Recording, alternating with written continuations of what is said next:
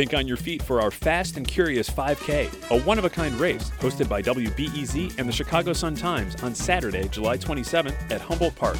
More info and early bird registration at wbez.org/events. I'm Sasha Ann Simons, and this is Reset.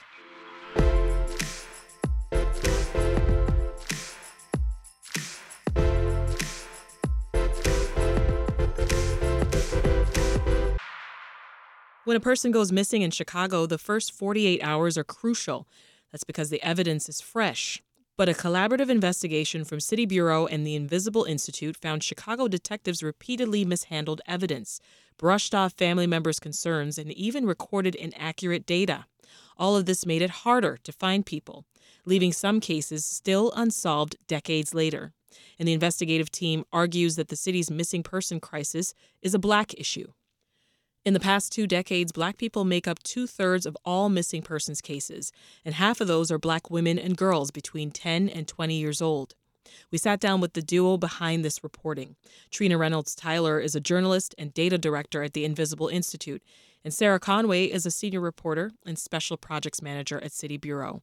I started off by asking Trina how the joint investigation came to be anecdotally, community has been talking about this crisis of missing persons for so long. And when I was in graduate school, um, interning at the Human Rights Data Analysis Group, one of the first things I learned was how to scrape a PDF of and put information into a data frame. And it was a PDF of open missing persons cases in Chicago. Fast forward to, you know, 2021 through uh, Beneath the Surface, we built an algorithm parsing through police misconduct records, we had identified 54 um, um, allegations against Chicago police related to missing persons cases. At that point, Sarah and I, Sarah doing, uh, you know, focusing on survival um, uh, and me focusing on data science, decided that it was the perfect uh, the perfect match. Given mm-hmm. Black women and girls are often um, forced into survival work.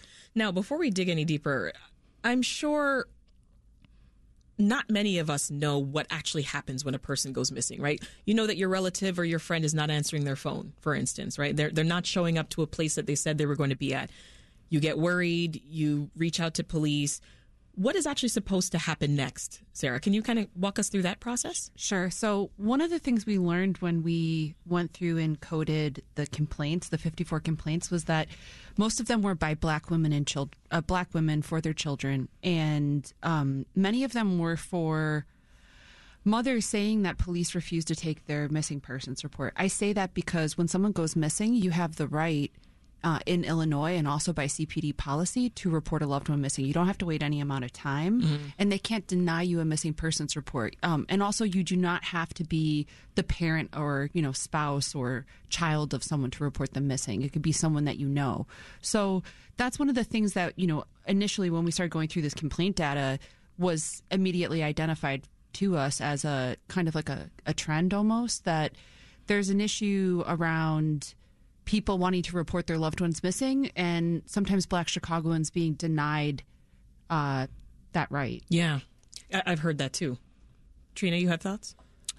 Oh, I mean, so one an, another big thing is like uh, missing person reports are the one of the few incidents that remain on paper, and so it's like you think you you mentioned this forty eight hour thing yeah. earlier. It's like when someone is reported, there are a couple things. It's like you pull up, you say, "My loved one is missing." Do, does the officer take your case? You're like, are you going to fiercely fight for them to um, take your report, like Latanya Moore, Shantaya Smith's mother did? Mm-hmm. Um, And then it's like, okay, it's a piece of paper.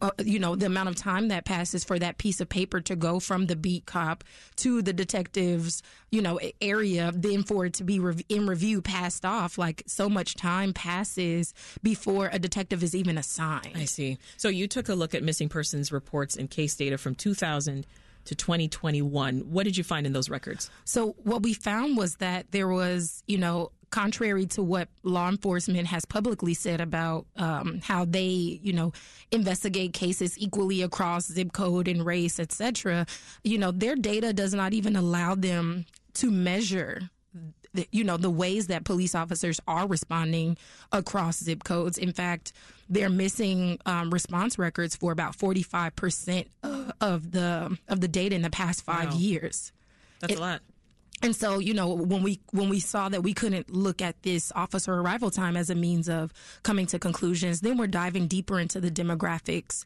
of the people who are reflected. We're seeing, you know, there are group home, there are different types of missing people, you know, who underlying issues connected to missing persons. You see older um, older women, you know, Sonia Rouse, for example, who is reported missing, she remains missing. You know, she was experiencing intimate partner violence. She she struggled with substance use abuse disorder. She had you know mental health. You know, she was a journey. Yeah. Um, um, but then you also see Takayla Tribbett, 14 year old, you know, ran away from a DCFS group home, had a history of being a, you know, was a child in care, um, was ultimately, you know, groomed by an older man mm-hmm. and um, was executed. You know, in a um, her body was found in Gary, Indiana, in 2019. So.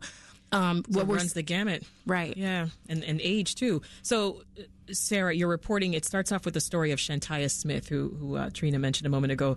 Uh, Shantaya is a 26 year old North Lawndale resident who went missing in 2018. What else can you tell her? Tell us about her story. Sure. So Shantaya Smith was a very proud mother. She lived with her own mother, Latanya Moore. Uh, the family had lived in North Lawndale for generations, and one day she was like, I have to run to the store, Ma. I'm going to be back in, you know, five minutes. She never came home. Her mother went to attempt to report her missing in 2018 in May. This is about a month after a 15 year old girl, Sadaria Davis, had gone missing and was later found um, murdered in an abandoned building in, in West Garfield um, Park.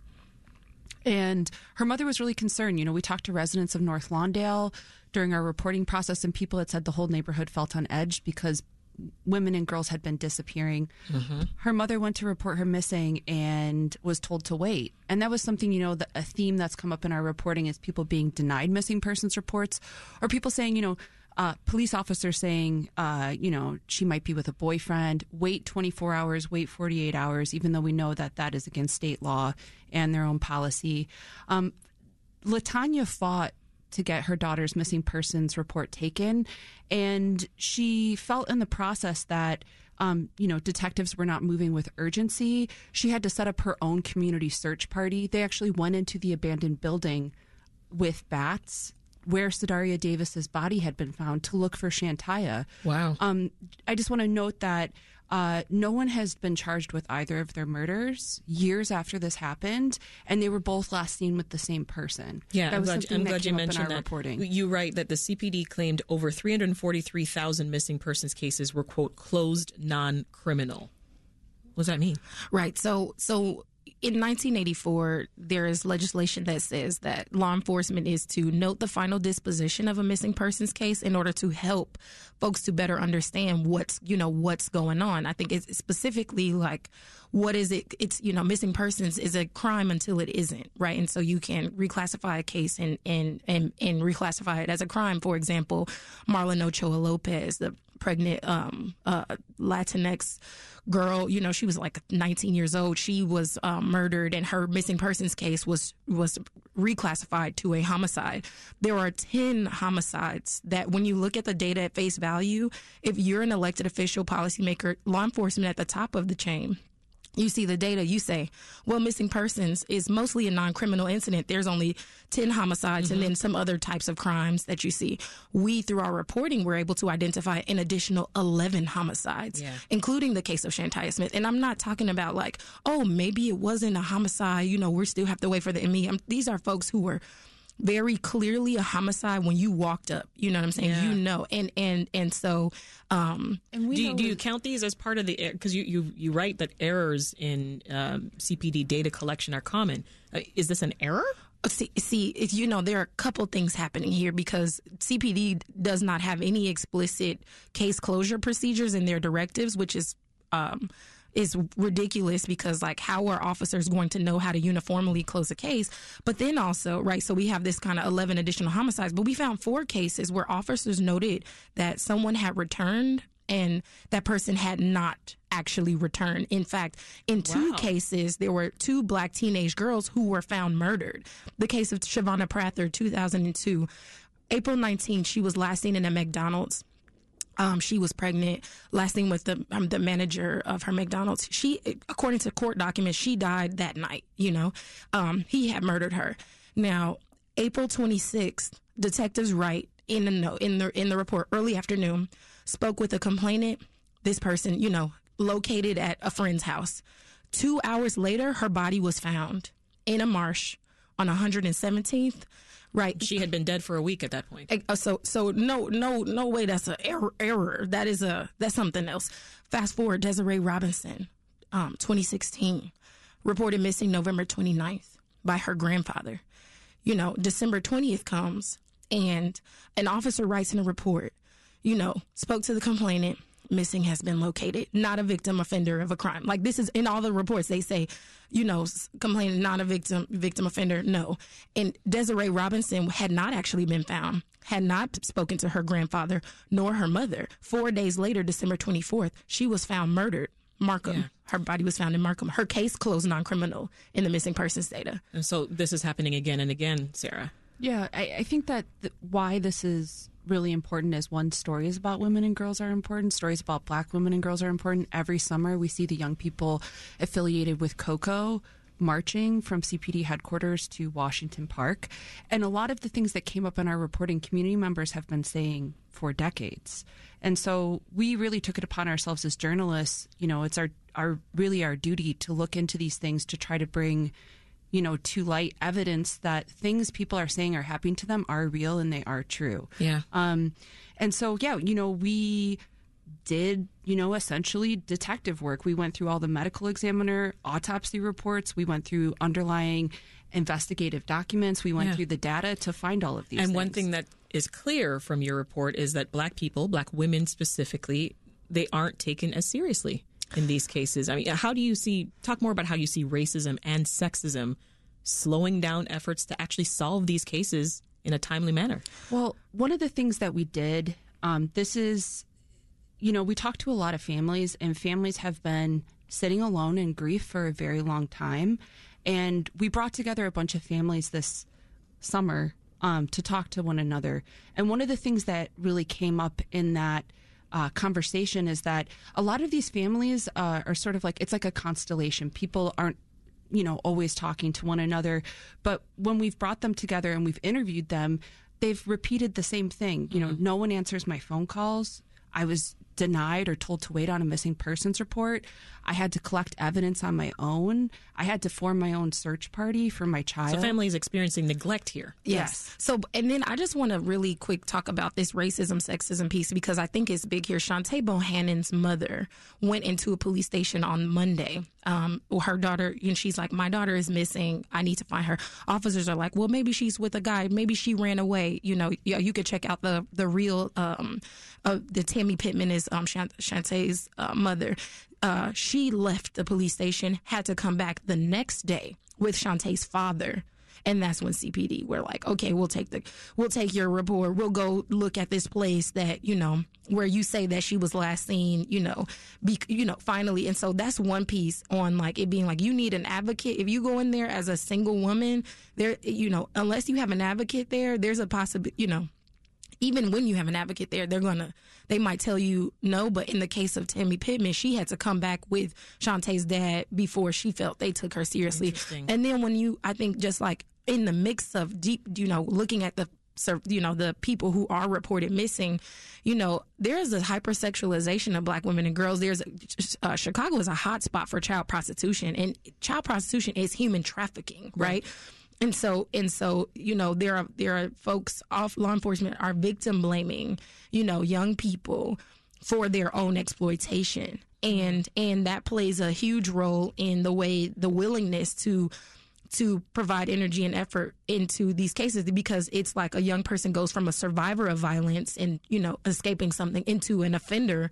And so law enforcement aren't seeing this person as some someone who is needing support or help. Right. and then also I do want to name like bl- black men and boys go missing as well. They're going missing at a younger age and at an older age. So when folks are talking about Homan Square disappearances etc like we didn't dive deeper into that inquiry because the because there was such a clear d- disproportionate like a cl- huge number of girls between the ages of 10 and 20 that we saw but like um it's just a different kind of landscape um, because black men and boys, the sexualization, it looks different. The yeah. trafficking of them looks different. However, still disproportionately affecting black people. Period. So, Sarah, what has Chicago's police department said about its handling of these cases? That's a really good question, Sasha. They've told us that they uh, they've sent us two statements. We were never able to do an interview with them, um, and or to get direct comment on you know our findings and our investigation. But they, in one comment, said that um, they investigate all the cases equally and fairly, and they strive to do so. And um, you know, and then they sent another one that basically said the same thing. So we we haven't um, you know, in terms of why they still, one of their last remaining paper forms is the missing persons report. That means that CPD has basically digitized everything mm-hmm. except for this. Yeah. Um, you know, that to some of our other findings about why detectives were saying someone returned home when they never did. Yeah. Children who ended up being murdered. We don't really have answers from CPD as to why this is happening. Well, leave us with this, Trina. Solutions here. I mean, what do you think needs to change about the current process? I mean, uh, what what do you hope comes from your investigation? Oh my goodness. Okay, so there are a couple things here because you know we spoke to law enforcement about solutions and we talked to community members about solution and we looked into you know the other national task forces related to missing persons um, because there's been a few. Montana is really an important one to note.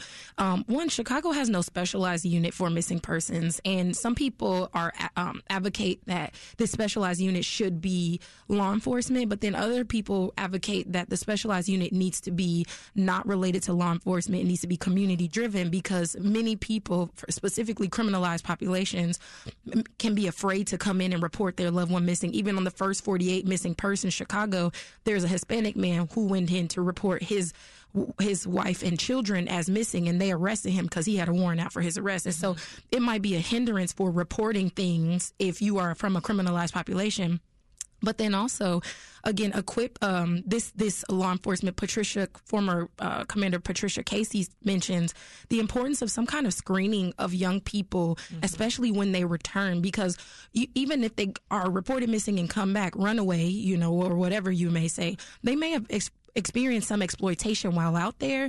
And so it's like getting to the root of these things requires us to really engage with survivors of violence in yeah. a meaningful way so that we can prevent, right, the deeper exploitation and ultimate murder of, um, of vulnerable populations. That's Trina Reynolds Tyler, a journalist and the data director at the Invisible Institute. Sarah Conway is a senior reporter and special projects manager at City Bureau.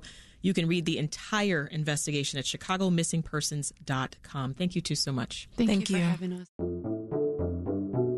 This episode of the Reset Pod was produced and edited by Brenda Ruiz, with editing from Maha Ahmed.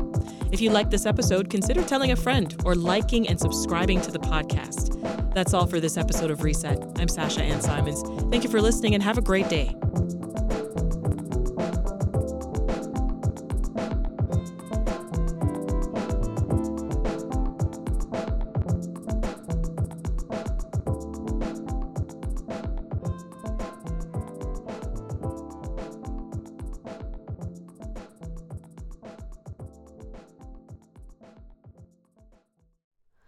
Hi, it's Terry Gross, the host of Fresh Air.